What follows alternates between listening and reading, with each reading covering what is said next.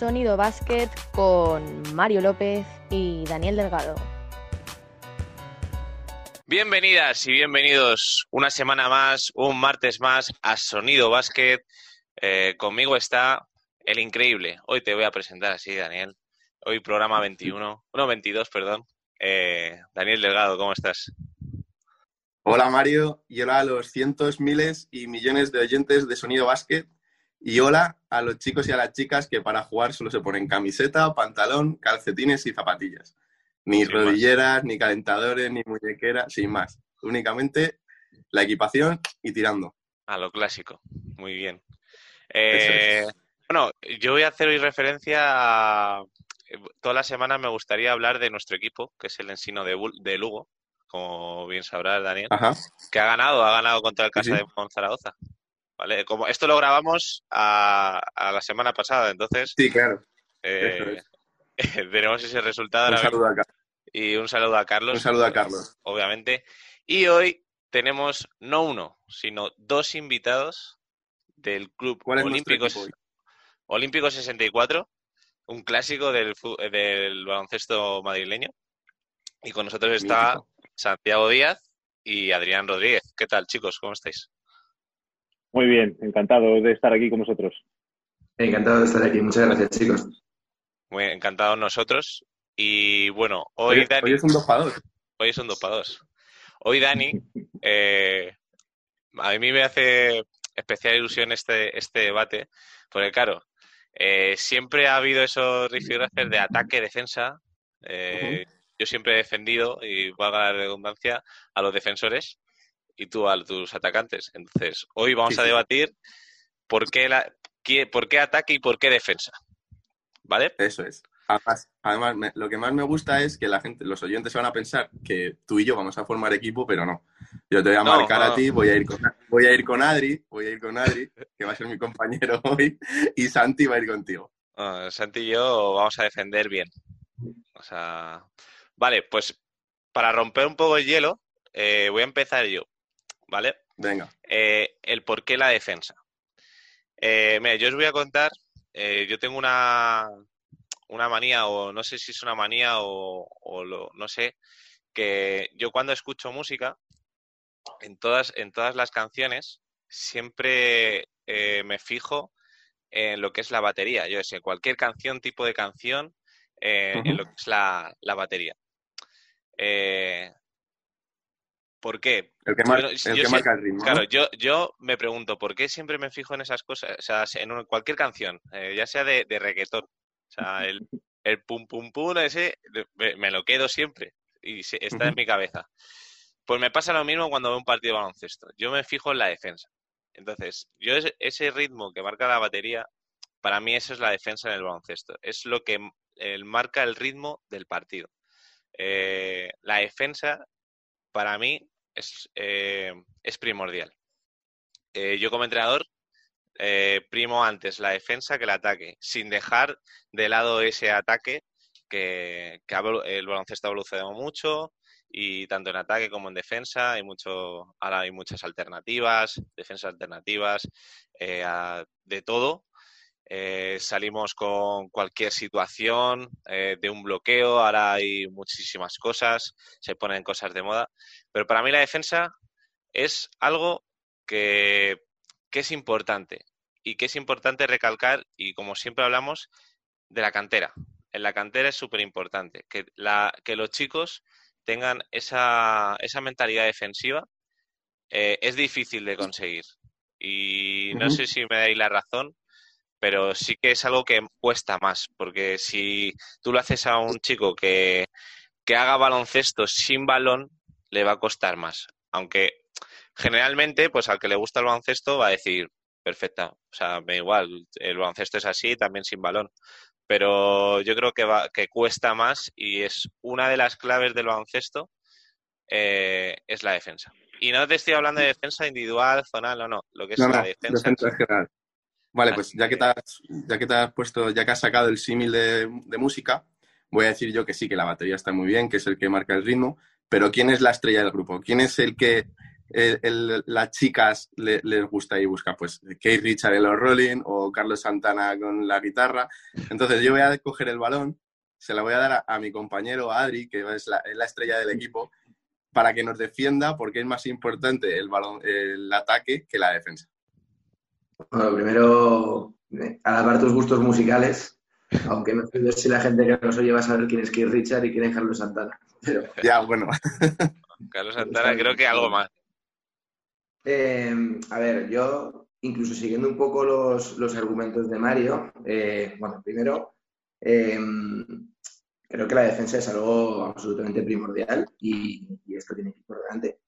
pero incluso siguiendo los propios argumentos, al final él lo enfoca a, tenemos que defender porque queremos el balón. Entonces, tú mismo estás diciendo queremos el balón porque tenemos que atacar. Al final el baloncesto va de meter canastas, va de meter puntos y, y sintiéndolo mucho, pero es muy difícil, además siguiendo el, tema de cantera, es muy difícil enamorar a un niño o una niña de este deporte poniéndoles vídeos de dos minutos de defensa sin parar. Claro. Eh, al final, el, baloncesto es tener el balón, es proponer, es, ser proactivos y es, y es ser ofensivos y es, querer atacar. Entonces, yo creo que la defensa es, eh, y repito, es importantísima, pero tiene que ser una herramienta para que tu equipo ataque al atacante y recupere el balón. Yo no creo en, defensas cerradas, de estorbar, de, estar atrás metidos y, de sufrir mucho, sino en, cosas dinámicas y alegres que te hagan recuperar el balón y que te hagan em, llevar la dinámica del partido, llevar el tiempo del partido y, ser el equipo que, manda en el partido. Y para eso eh, tienes que trabajar, sobre todo en cantera, como decimos, muchísimo tiempo de fundamentos individuales, de fundamentos colectivos, de, táctica individual, porque al final eh, el generar eh, identificación de situaciones en ataque y, respuestas condicionadas en los jugadores es lo que hace que luego en partido puedan, puedan elegir mejor. Y al final todo eso es trabajo de ataque. Entonces, eh, ¿la defensa es importante? Absolutamente de acuerdo y hay que dedicarle un porcentaje del tiempo de entrenamiento diario. Pero creo que la, la, base de un jugador es dominar los básicos técnicos, es dominar eh, la táctica individual, por lo menos la básica, y, el que tenga talento para dominar algo más complejo, pues la lógicamente. Mm. Pero, pero en ese sentido tengo que defender el ataque porque creo que, creo que es, lo bonito del baloncesto. Es la esencia, exactamente. Tú, Santi, ¿qué opinas? Vamos a aburrirnos un poco con la defensa, venga.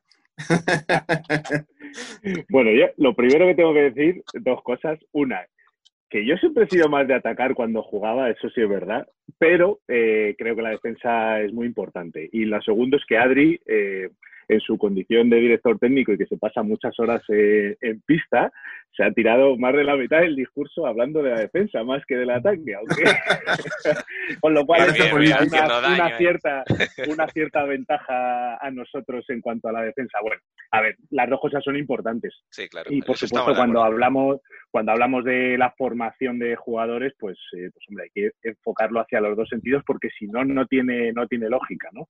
Entonces, bueno, claro que es más atractivo enseñarle a los jugadores fundamentos eh, que luego los puedan aplicar también al trabajo colectivo eh, de ataque, pero eh, una cosa es que sea más atractivo y otra cosa es que, sea más importante, que tiene su importancia, lógicamente, pero al final el baloncesto es un deporte de equipo y yo creo que donde a mí me gusta mucho el juego colectivo y me gusta mucho cuando eh, los equipos que precisamente mueven mucho la bola y se pasan mucho el balón, pero al final la tendencia últimamente es más bien a, como mucho el pick and roll o jugadas muy individuales eh, en ataque. Y a mí que me gusta mucho el juego colectivo, pues la defensa me parece fundamental en la formación del equipo, en el sentimiento de pertenencia, en, esa, en ese arraigo por, tus compañeros, por tu equipo y demás, que, creo que es muy importante. También se pueden poner vídeos de defensa muy espectaculares, de tapones y de tal, y de robos con, bandejas o con mates, pero, pero bueno, creo que eso es la, parte más importante de la defensa, ese sentimiento de, de grupo, de equipo, que desde ahí se construyen muchas cosas. Eh, si eres capaz de, hacerles entender esto a los jugadores y trabajan como uno eh, atrás, eh, probablemente salgan las cosas mucho mejor adelante también. Es muy importante lo que has dicho y estoy de acuerdo 100% en que es más fácil, sobre todo en el baloncesto actual, hacer equipo basándote en la defensa mucho más que en el ataque, porque en el ataque, como he dicho, un pick and roll, punto, jugadores, tres abiertos y ya has metido una canasta o has generado un tiro. Pero para defender mi postura de, que el ataque es más importante, me, voy a poner un ejemplo, ¿no? Vamos a ponernos que tenemos 12, 13, 14 años en el colegio y en el recreo viene el típico amigo futbolero que no ha cogido un balón de baloncesto en su vida y se pone a jugar con nosotros. Pues si tú le das el balón y lanza un triple, lo más probable es que se pegue un cantazo que no toque ni el aro. Pero sin embargo, en defensa, sin tener conceptos, ya no hablo de darle la banda, saltar al dos contra uno, sino en defensa ya sí que puede hacer su trabajo pegándose a su hombre ya más o menos eso, ese concepto todos los niños y niñas lo tienen. el trabajar el ataque es mucho más complicado porque aparte de, entrenamiento se necesita ese talento que si no lo tienes es muy complicado entrenar y, enseñar. Entonces, como a mí me gusta mucho el, talento más que el trabajo, el sacrificarse en sí, soy más defensor del, soy más defensor del talento, por eso mi postura es que le doy mucha más importancia al ataque que, a la defensa. Y me quedo también con lo que ha dicho Adri, que tú defiendes para tener el balón. Entonces ahí... Porque no es, como, no es como el fútbol que tú, te tú puedes defender, puedes defender y en alguna pequeña ocasión marcas un gol y defiendes el, el 1-0. En el baloncesto, no. En el baloncesto, si defiendes muy bien, pero luego en, en ataque tienes carencias, no vas a ganar el partido. Sin embargo, si atacas muy bien y en defensa no eres tan aplicado, sí que tienes de ganar el partido. Venga, Mario. sí, sí. Sí, sí, no, yo, yo, yo, la verdad que eso de, eso, la verdad que yo eso de complicidad lo veo mejor en, que sea más complicado eh, la defensa. Porque al fin la defensa, eh, sí, tú ves al futbolero que está defendiendo, pero ¿de qué manera? Al igual que está atacando, pero ¿de qué manera? No sé si me explico. Te resta mucho más, te resta mucho más en ataque que en defensa. Eh, alguien, que no sabe jugar al baloncesto te, resta más en ataque que en, defensa. Sí, bueno, pero al fin y al cabo porque el futbolero corre. Nosotros tenemos más cabeza. Mm, por, ese aspecto. Eh, te, voy a hacer una, te voy a hacer una pregunta. Ya, bueno, a los tres en general. a vosotros como entrenadores y formadores de baloncesto, ¿qué os gusta más trabajar, el ataque o la defensa? Yo la defensa. ¿tú, qué te ríes? la defensa, no te lo crees ni tú. ¿Tú, Santi? A ver, eh, una cosa es como, como entrenadores eh, y formadores, digamos, ¿no? Que, hombre, lógicamente la defensa tiene mucha importancia y creo que es, como os decía antes, la base de, fomentar esa unión de equipo. Y, quizás si consigues... Eh, en los primeros meses eh, que haya ese tipo de unión que te hace defender fuerte, defender agresivo, defender ayudándose, eh, creo que consigues algo muy importante para el equipo, tanto en defensa como en ataque. Entonces, eh, bueno, por ahí, bien, claro, lógicamente, como os decía también antes, es mucho más divertido trabajar algunas cosas de, ataque y, también en formación eh, también hay que valorar dos cosas. Una que es la formación integral del jugador y otra cosa es también en la fase de enganchar al jugador al baloncesto. Lógicamente, eh, enseñarle a hacer cosas con el balón le da un plus eh, para que se enganchen, ¿no? Entonces, bueno, es complicado decidir, pero sí que, sí que la defensa es importante y sí que puede ser bastante divertida trabajarla. Evidentemente, en los inicios con el uno para uno defensivo pues se sufre, eh, eh, pero, pero creo que luego cuando llegas a la parte colectiva creo que se disfruta también bastante. Claro, pero al final, al final te tienes que ir al, componente ya más, más estratégico ¿no? de, la defensa, de, plantear alternativas, de rotaciones, de ayudas. Pero, eh, sin embargo, la defensa tiene un componente técnico muy importante de, postura, de desplazamientos, de uso de los pies, de uso de las manos, que por aburrida a muchos entrenadores se les olvida trabajarla y se van directamente al tú ponte aquí de último, tú esta línea de pase. Se acabó. Y los jugadores no, se flexionan bien, no utilizan bien las manos. Entonces, eh, yo sí que creo que el ataque es más divertido porque al final tener el balón en las manos es más divertido que no tenerlo. Si no, pues no nos apuntaríamos a baloncesto, nos apuntaríamos a otra cosa que no balón. Haríamos atletismo. Eh, pero, pero hombre, hay que hacerlo, sobre todo porque además eh, parece que en los últimos años eh, se olvida bastante cuidar todo el tema de motriz, ¿no? de, posturas, de desplazamientos, que, en defensa es más fácil trabajarlo, pero luego en ataque realmente las posturas son similares, los tratamientos son similares y los apoyos son similares. Entonces, bueno, hay que empezar por lo aburrido muchas veces y, y currárnoslo para, para, aunque el trabajo ese no sea muy divertido, pero enganchar al jugador. Mm.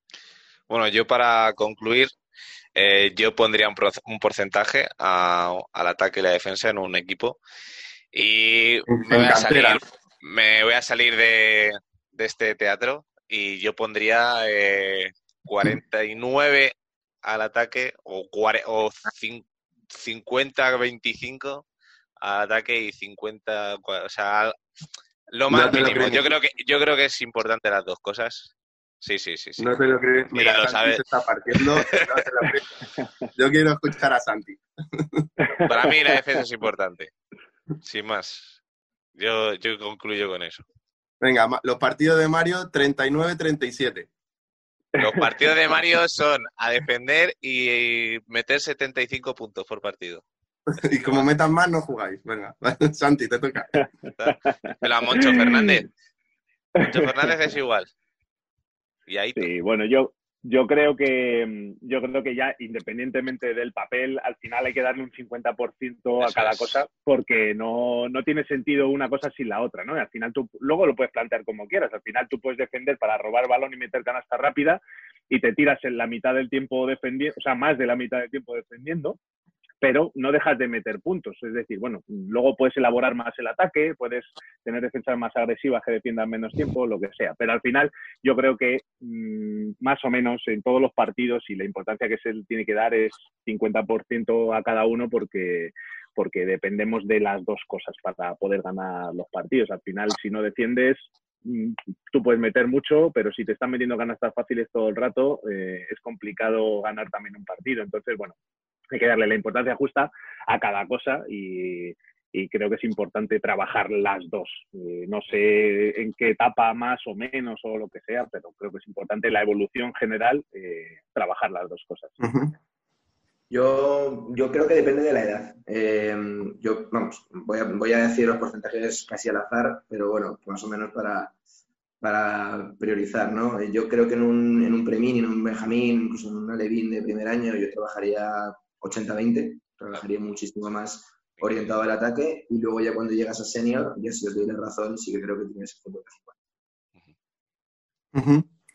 Vale, pues yo creo que voy a dar un porcentaje en general, ¿eh? en líneas generales, tanto de prebenjamines como de Euroliga o NBA, 70-30 a favor del ataque, porque vamos a, echar un poco el tiempo hacia atrás. Por ejemplo, la, las tres, cuatro temporadas Xavi Pascual frente a Pablo Lasso, posiblemente tendría más calidad el ataque de Xavi Pascual, pero se basaba tantísimo en la defensa que aburría a los jugadores.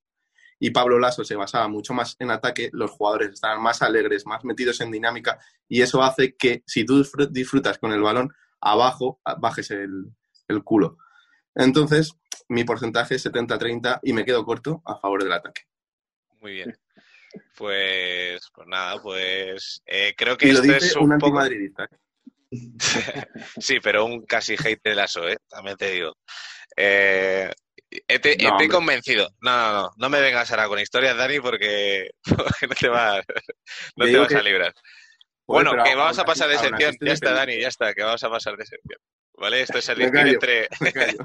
esto eh, es como elegir entre papá y mamá. Bueno, hemos, hemos ganado. Hemos Ya. ganado ladrillo. O sea, lo tengo más claro que el agua. Vale, vale, eso. la- pones, las redes- pones a las- Santi a defender y claro. Las redes, las redes lo dirán, las redes lo dirán. Eh, pues Sí, bueno, sí, sí. vamos al 2 contra 2, porque ya hoy no, 2 contra 1 no hay. Hoy es dos contra dos, ¿cierto?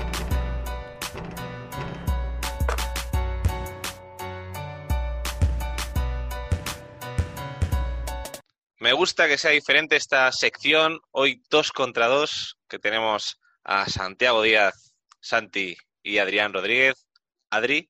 Y bueno, yo os presento un poco, pero quiero que también os presentéis vosotros. Santi, eh, presidente, o sea, aquí la, la culmen de Olímpico, 60 de Olímpico 64 y, y el director técnico, eh, Adrián. Así que bueno, contadnos un poco vuestras funciones. Eh, empezamos, eh, lo siento Adri, pero vamos a empezar por el Presi. ¿Te parece bien? La garantía es la que es. Pues nada, eh, buenos días. Eh, eh, mis funciones como presidente eh, al final pues eh, están un poco difusas porque aquí somos bastante horizontales en general y, y muy familiar, con lo cual no, no, es una presidencia al uso. De hecho, manda más mi madre, que es la tesorera, que es la que nos, nos corta el grifo cuando nos tiene que cortar y cuando... Me gusta, me gusta. Por lo que hemos dicho antes.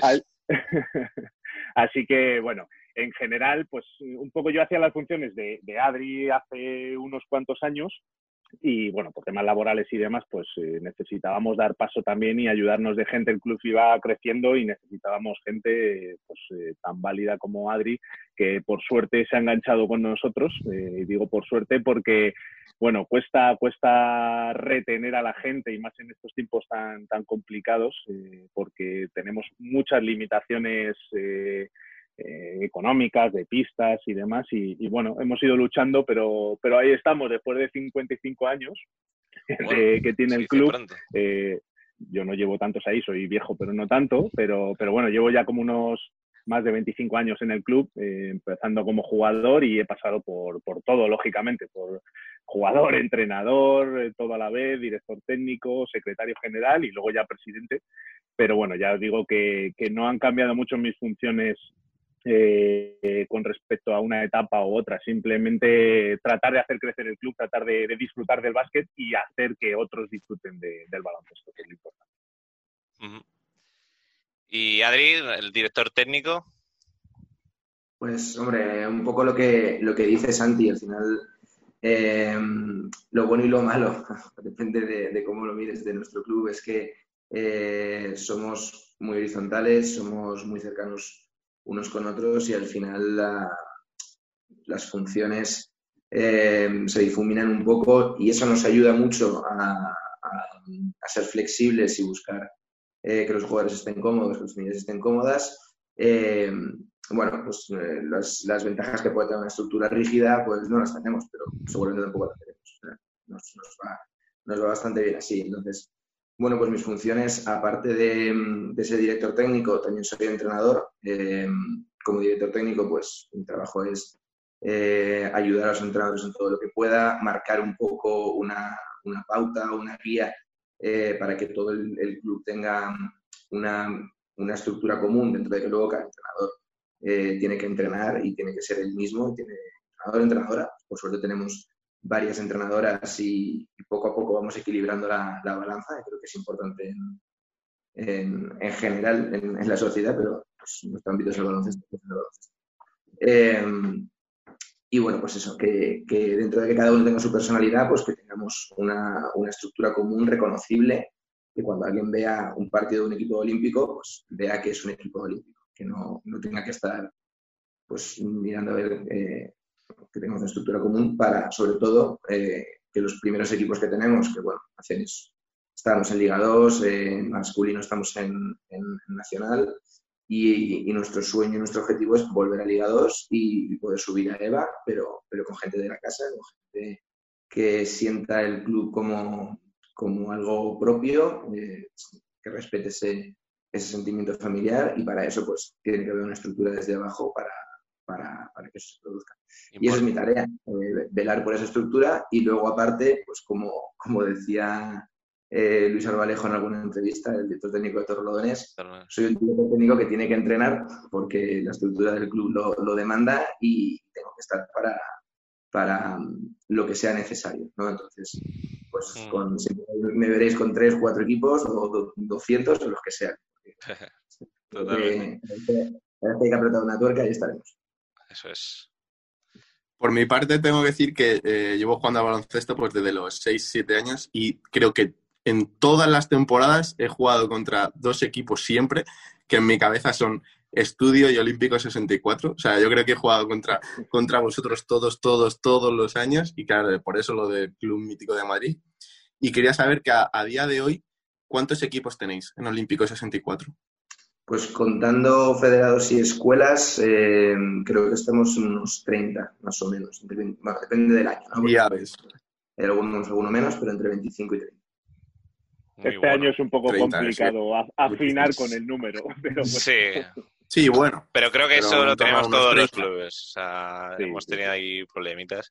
Pero, pero bueno. Eh, bueno, quería hacer mención de, bueno, esto no lo estáis viendo, eh, estamos grabando, nos estamos viendo un poco las caras. Eh, Santi lleva eh, una sudadera de lado izquierdo, lado fuerte, de, de Loti Gusquiza, que falleció ya hace, hace ya. Eh, oye, cuéntanos un poco cómo va eso. De, creo que es como una, un producto, ¿no? O algo así, una fundación, ¿puede ser?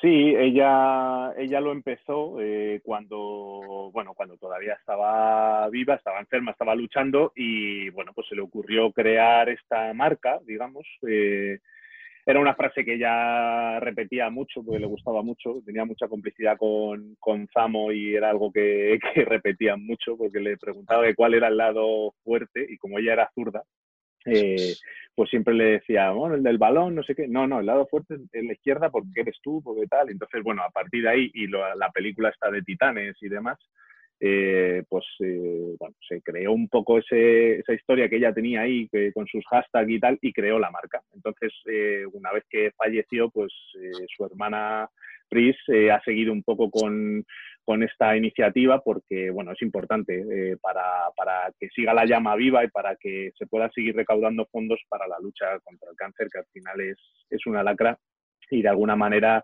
siempre estamos involucrados para intentar ayudar en lo que podemos.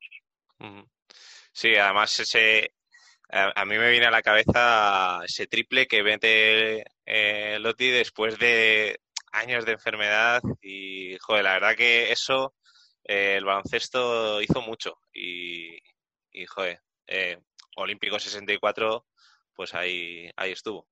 Así que enhorabuena por ese, por eso, la verdad. Y, y nada, gracias.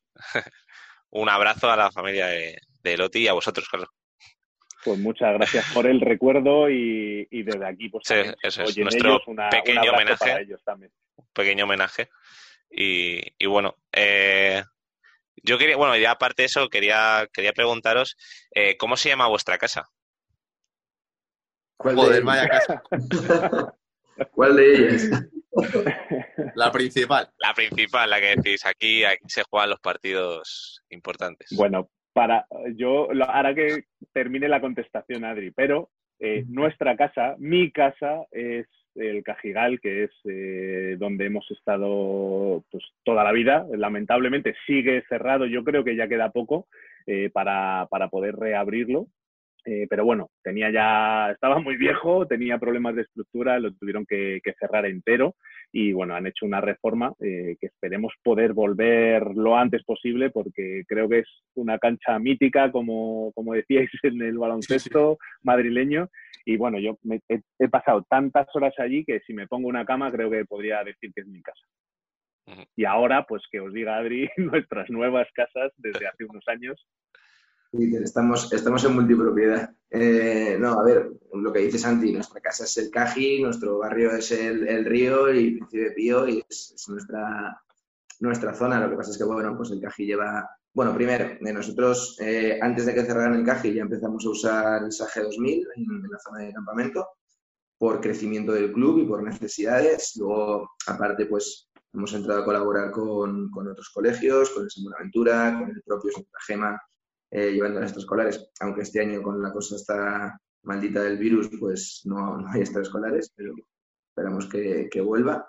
Luego, una vez que cerraron Cajigal, eh, buscamos Salesianos Estrecho, que, que, bueno, muy bien porque nos han abierto las puertas, un pabellón nuevo eh, que habían hecho allí dentro del colegio y la verdad es que estamos muy a gusto allí también y agradecemos que, que nos hayan abierto las puertas y, y, bueno, pues al final agradecemos lo bien que nos están tratando eh, en todos los sitios, eh, a pesar de que digamos que nuestro corazoncito nos tira a volver al Cajigal, que eso no quiere, al final hemos crecido tanto que no quiere decir que volvamos a Cajigal y nos quedemos solo ahí, porque necesitamos muchas pistas. Eh, de hecho, siempre andamos buscando porque, porque la filosofía principal es que todo el que quiera jugar en Olímpico 64 tenga un hueco.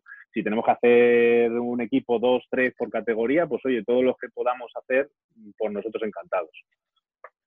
Vale, pues para terminar esta sección dos, dos contra dos, y que nos habléis de Olímpico 64, obviamente, como se la voy a hacer a Adri, porque eh, Santi, eh, ya he dicho que fue jugador, entrenador, ahora es presidente, que lleva 800 años en el club, pues me va a vender la moto, me va a vender la moto.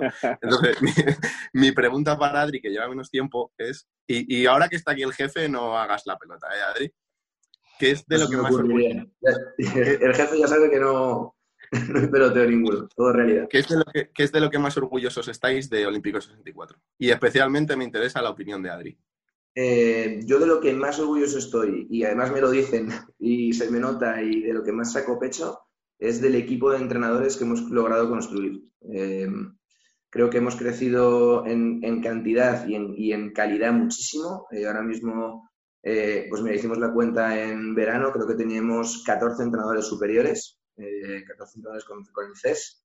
Algunos estamos todavía en vías, pero, pero el resto lo tienen ya algunos desde tiempo inmemorial. Eh, y es de lo que más... Un saludo a Richie. Un saludo a Richie que hizo conmigo el nivel 2.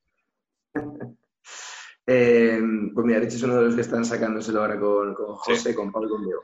Y conmigo. Eh, y tener ese... Pues mira. Pues este, ese equipo de entrenadores que al final es, es, el esqueleto del club. Tú luego ese esqueleto lo, lo, lo, vas llenando y lo vas fortaleciendo, pues con, como decía Santi, con, con jugadores que quieran venir a, a, pertenecer al club, que son más equipos, con más escuelas. Eh, creo que crecer en Mini ahora mismo es otro de nuestros grandes objetivos y algo súper importante. Pero, pero, esa calidad eh, deportiva y humana eh, que tenemos en el grupo de entrenadores es lo que sostiene todo y es lo que, lo que atrae a la gente, lo que nos da valor y, donde creo que, que, tenemos que sacar pecho porque nos ha costado mucho, porque económicamente el club no es de lo más bollante de Madrid, por decirlo fino. Y, también es algo que nos, nos lleva mucho esfuerzo para... Porque no, no tenemos un patrocinador detrás, no tenemos un, una instalación de un colegio propia detrás, tenemos que, que ganárnoslo todo con mucho esfuerzo, trabajando como hormiguitas y, y, haber conseguido ese grupo de entrenadores me parece algo de lo que estar muy, muy orgulloso. Perfecto. Mario. Muy bien. Pues... Vamos a, al jaleo, ¿no? Sí, vamos al jaleo. Eh, la verdad que Olímpico 64, sí, sí, poco que hablar. Es que yo creo que buscas equipo de Madrid en, en Google y te sale Olímpico 64, así que... Sí, sí, sí. así que nada, vamos con el carretón. Vamos con la sección carretón, con nuestros amigos de Sonido Basket. Gracias de nuevo y otra semana más a Pedro, no me cansaré de decirlo, por esa introducción. Eh, y nada, vamos con nuestro carretón, nuestro cuestionario de 10 preguntas, que hoy es un 2 contra 2, a ver, a ver quién es el que coge el bloqueo para tirar y quién es el pasabolas. Así que nada, Dani, eh, primera pregunta. Vale, ya sabes que la primera pregunta es para ti. Ajá. Vale, te pongo en situación. Vas perdiendo de 5. Sí. Perdona, de 2 y te quedan 5 segundos de posesión. ¿Qué haces? ¿Juegas un triple o fuerzas eh, entrada al aro? Eh, vi esa pregunta, eh, no sé dónde. Eh, es que depende de la situación. Nada, ah, rápido, hay que... que responder rápido. Es carretón. Pues si es carretón, al triple. Siempre. Venga, pues si es carretón, al triple. Vale, Venga. Vale. Santi, tus chicos y chicas, los bloqueos, ¿te gusta que los pasen por detrás o por delante? Por delante. Vale. ¿Adri? Bueno, arriba, agresivos. Por delante, ¿no? Bien. Eh, segunda pregunta. ¿Un buen ataque es una buena defensa o una buena defensa es un buen ataque? Muy, muy a hilo de, del debate de hoy. Pues yo creo que, que una buena defensa es un buen ataque. ¿Tú, Adri? Bueno, voy a contradecir con lo, con lo, anterior del debate, pero yo creo que una buena defensa se culmina en un buen ataque. qué, qué, qué, qué, puñalada, qué mal me ha sentado. Mira, mira, mira, Dani, mira, ahí lo tienes. vale, siguiente pregunta. ¿Qué opináis de la defensa en zona en baloncesto cantera? ¿Estáis a favor, en contra? ¿Os gusta trabajarla o no? Pues, de, hombre, depende de la, de la etapa, ¿no? Pero bueno, yo creo que son cosas que hay que, que hay que trabajar, pero efectivamente hay que trabajar, ¿no? No creo en las defensas en zona que tú pones a los niños ahí eh, perpetrados como si fuera una defensa de municipal, sino que, que bueno, son cosas tácticas eh, y técnicas incluso que tienen que trabajar y tienen que conocer. Depende de a qué etapa se pueda empezar, pero creo que es importante. Adri. Yo, más que la defensa en zona individual, lo que valoro es la intención. Eh, a partir de cadete, porque el de cadete no me, no me gusta tanto, pero bueno, incluso un infantil que tenga cierto, cierto nivel, una zona presionante, la, puedes utilizar y puede ser una, una buena herramienta.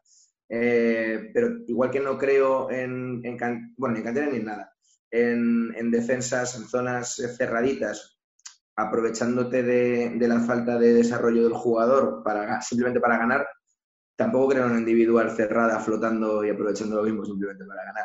Entonces, todo lo que sea defensas, da igual el tipo, agresivas, que, que busquen que la defensa sea proactiva y, ataque al atacante, pues, pues ok. Y todo lo que sea echarse atrás y, y estar cerradito y aprovecharse de que el jugador no llega desde el triple, pues, pues no.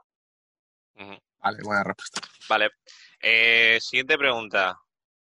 ¿Creéis que los árbitros tienen el poder de la compensación? Ojo, Santi, que eres presidente.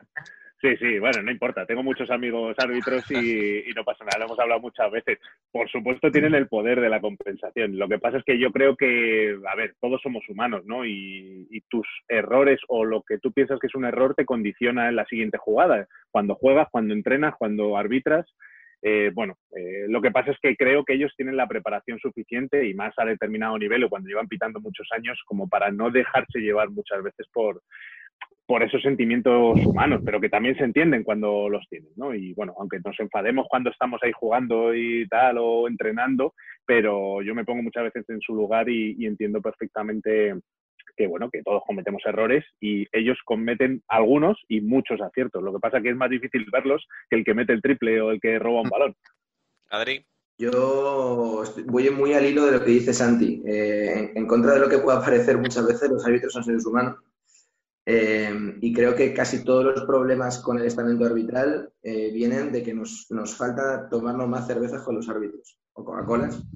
Eh, porque, porque al final eh, son dos puntos de, dos formas de ver el básquet que, que, que tú muchas veces, si no, si, si no has arbitrado nunca, te cuesta empatizar. y a mí me gusta mucho hablar con árbitros que, que han sido jugadores, incluso que han sido entrenadores, y que entienden también tu punto de vista. Nosotros tenemos, por ejemplo, a Fabio, que fue muchos años jugador del club y hoy es árbitro ACB, eh, que es una persona con la que da gusto hablar después de un partido de, mira, no he estado de acuerdo con esto que has pitado, con esto otro, eh, o con, bueno, otros árbitros con los que he tenido eh, la suerte de, de, compartir cancha como entrenador y, mucho tiempo después de la cancha. Y, y, evidentemente, cuando un árbitro sabe que se ha equivocado y, y, sigue pitando, pero él tiene en su cabeza que se ha equivocado, la, la tentación de compensar la tiene ahí como cualquier ser humano. Entonces, uh -huh. cuando el árbitro ya tiene un bagaje suficiente como para aislarse de ese error, pues igual cualquier jugador que falla y se queda pensando en el fallo, pues eh, no compensa tanto. Pero un árbitro que acaba de empezar, pues lo fácil es que, que esa sensación de, de cometer una injusticia con este equipo o intentar compensarla pues la tenga ahí. Es, lógico, es humano. Sí, sí, completamente de acuerdo. Vale, siguiente. Vais perdiendo de 20 y el entrenador o entrenadora rival os casca un tiempo muerto cuando faltan segundos para el final. ¿Cómo reaccionáis? Yo sé que esto eh, enfada mucho a los entrenadores eh, en, en, líneas generales. Y yo soy entrenador, pero hace mucho tiempo que, que, no puedo ya tener el compromiso con un equipo y que no estoy en un banquillo dirigiendo. Pero es verdad que, a mí nunca me ha molestado, eh, nunca, en, ninguna circunstancia o bajo ningún concepto, porque entiendo que tendrá sus razones. También sé que hay algunos que es a propósito, pero bueno, es que me da igual. Eh, al final eh, tú te centras en lo tuyo, bastante tienes con ir perdiendo 20 en ese momento y demás, y hablar con tus jugadores y bueno, pues él que haga lo que quiera. Tampoco lo haría al revés, o sea, sí que a lo mejor si quiero preparar algo porque tengo una razón, pero desde luego a mala leche nunca lo haría. Entonces, por eso tampoco suelo pensar que lo han hecho a propósito por, a, por hacer daño, ¿no? Adri. A mí no me parece bien, es algo que, que nunca he hecho y que nunca me ha gustado. Eh, también es lo que dice Santi, eh, tampoco creo que lo hagan para humillar, simplemente creo que es una mala decisión. A lo mejor él quiere preparar un sistema y para el próximo día y lo quiere probar ahora. Bueno, no me parece el momento. Los jugadores van ganando de 20, no tienen tensión y mis jugadores van perdiendo de 20, quedan 15 segundos, tampoco tienen tensión, no vas a preparar nada. Entonces, me, me molesta, pero, pero creo que corresponde más a una falta de acierto del entrenador que a un intento de. Dale, Mario, que te estás ahí frotando las manos. Venga, vamos al grano. La tortilla, ¿con o sin cebolla? Con cebolla. Tú, Adri. Y el, que, y el que diga sin cebolla no tiene ni idea. Exactamente, exactamente. Mario, me ha gustado de la reacción de Mario. Yo me callo. Ha sonado, Eh, Chuf, ha Sí, sí, sonado, sí, sí, totalmente. Eh, venga, Dani, dale. Vale, eh, esto a título personal, ol- olvidaos de Olímpico 64. ¿500.000 euros ahora o un millón dentro de 10 años? ¿Con qué os quedáis? Un millón dentro de 10 años. Vale, bien, bien, bien. Eso es porque a pesar de ser viejuno, pienso que voy a vivir más de 100 años. Entonces, bueno, me lo puedo gastar a gusto después. Me gusta, me gusta. ¿Y tú, Adri?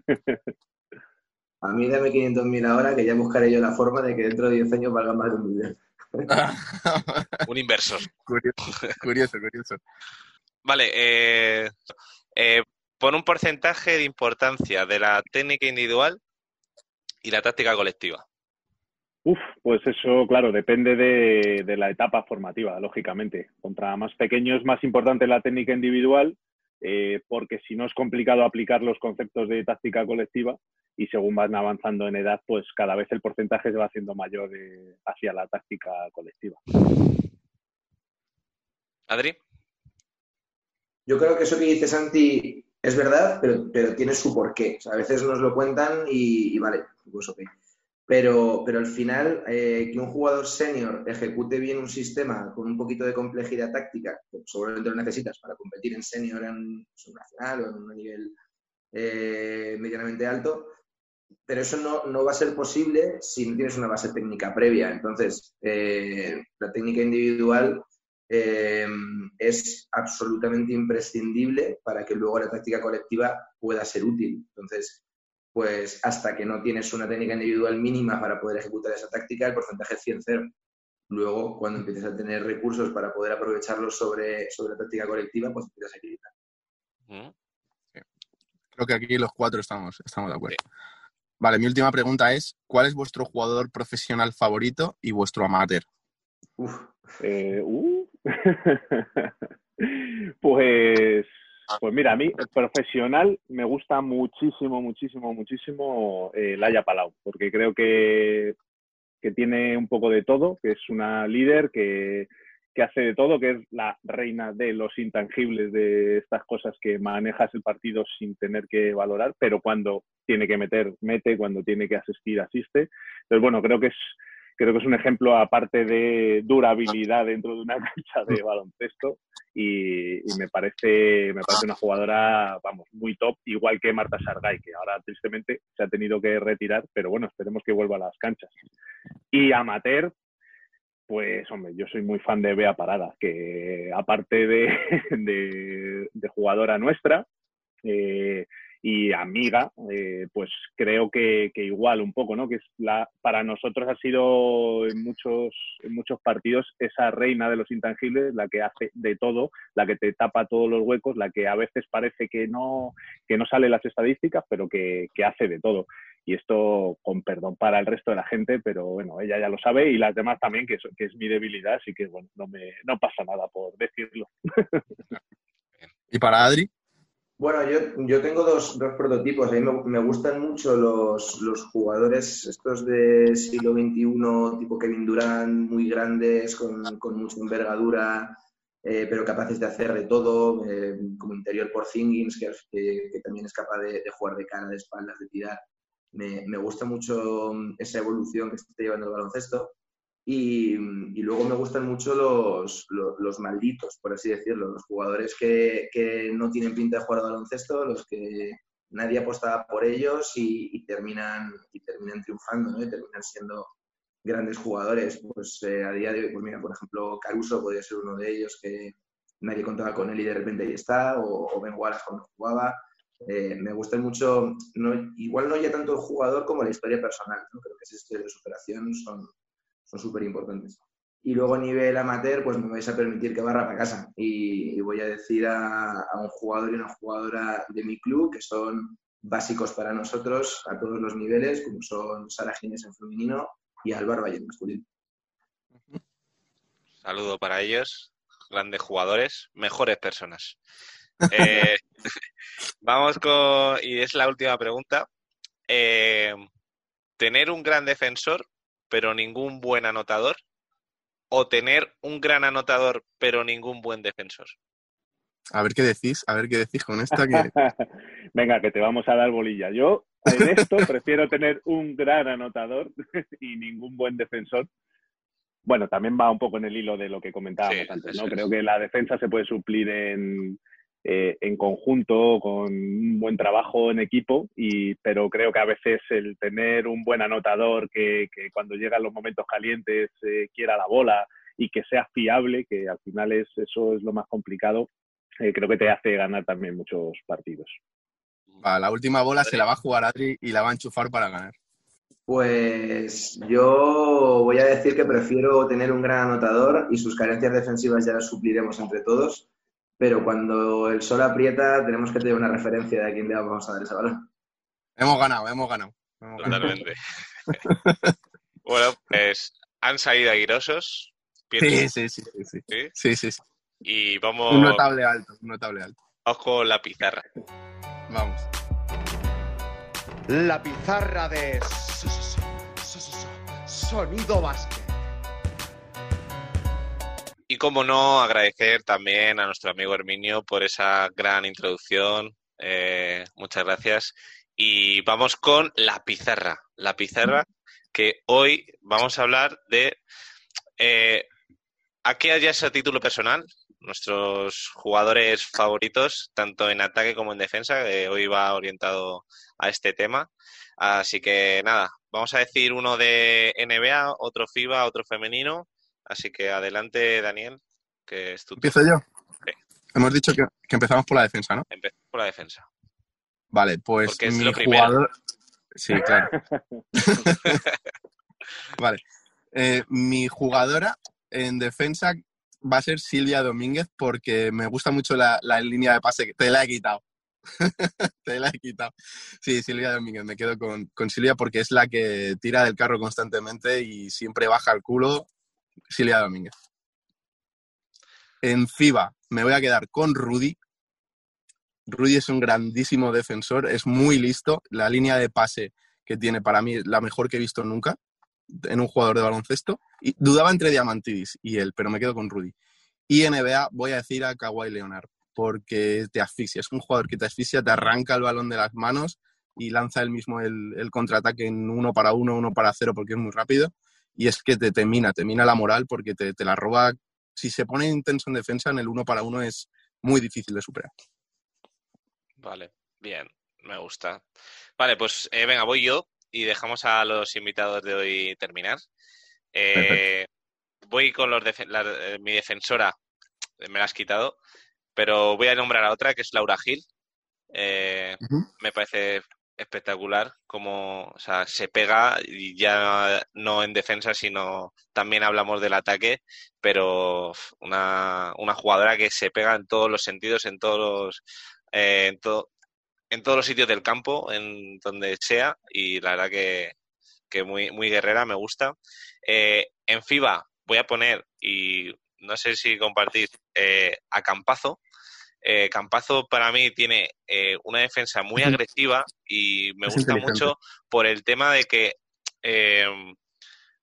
hace que absorba el equipo. O sea, el, el hecho de eso es, que contagia, porque mm, aprieta mucho el balón y pasa los bloqueos súper rápido, y recupera rápido, entonces, no por el hecho de que sea buen defensor, pero sí el hecho de que ese contagio lo lleva a todo el equipo, aunque bueno, el Madrid ahora en defensa está un poco, está un poco raro uno, pero, pero bueno, a mí Campazo me gusta.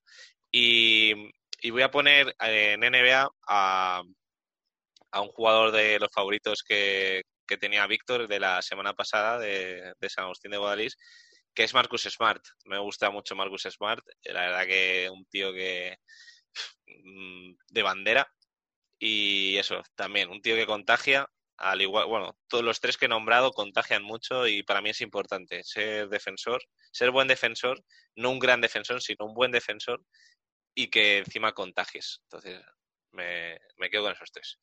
Eh, venga, eh, vamos con Adri y dejamos al Presi que termine los defensores. Vale, pues en, en femenino me voy a quedar con Ana Cruz por, por la actividad que tiene, es, es como, como soltar un pitbull en cancha. Eh, en, FIBA no sabía si quedarme con, con Diamantidis o con Andrés Nocioni, que son dos jugadores también, lo que decís, de, de carácter, de, de contagiar al equipo. De hecho, eh, decían que, que, Sergio Rodríguez empezó a defender en el Madrid porque no había narices a mirarle luego a la cara a Nocioni después de pedirle una ayuda. Y, y, en NBA voy a tirar de un clásico y voy a decir a Denis Rodman. Eh, venga, Santi.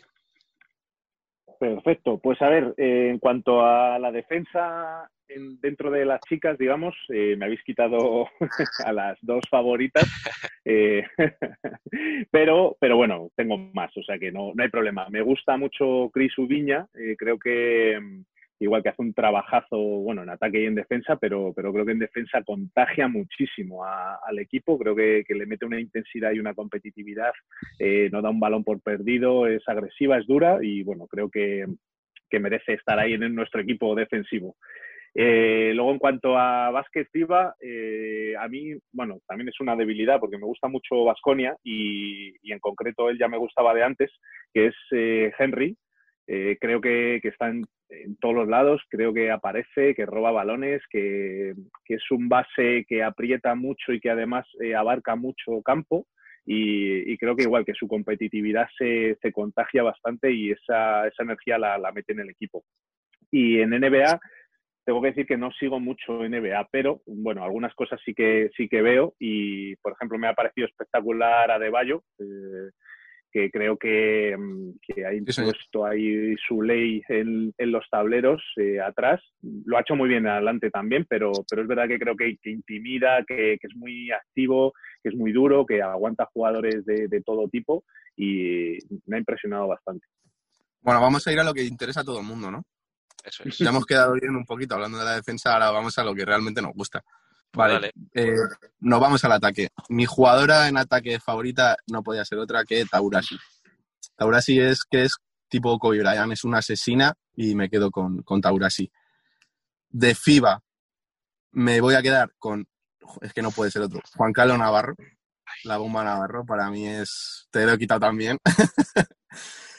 no, no, hace falta hablar de él, el, motivo es obvio. Y NBA me voy a quedar con el tío que más facilidad he visto yo, claro, para anotar, que es Kevin Durant. Antes lo ha mencionado Adri, y creo que Kevin Durant te puede anotar desde cualquier posición del campo con muchísima facilidad. Vale. Eh, mis, mis tres en ataque, eh, más jorobado el, el, el FIBA, y me he quedado sin ideas porque era mi favorito pues bien, estrella. Bien, pero bueno, bien, a ver, a ver qué digo. Eh, para mí, en femenino, eh, me gusta mucho Alba Torrens.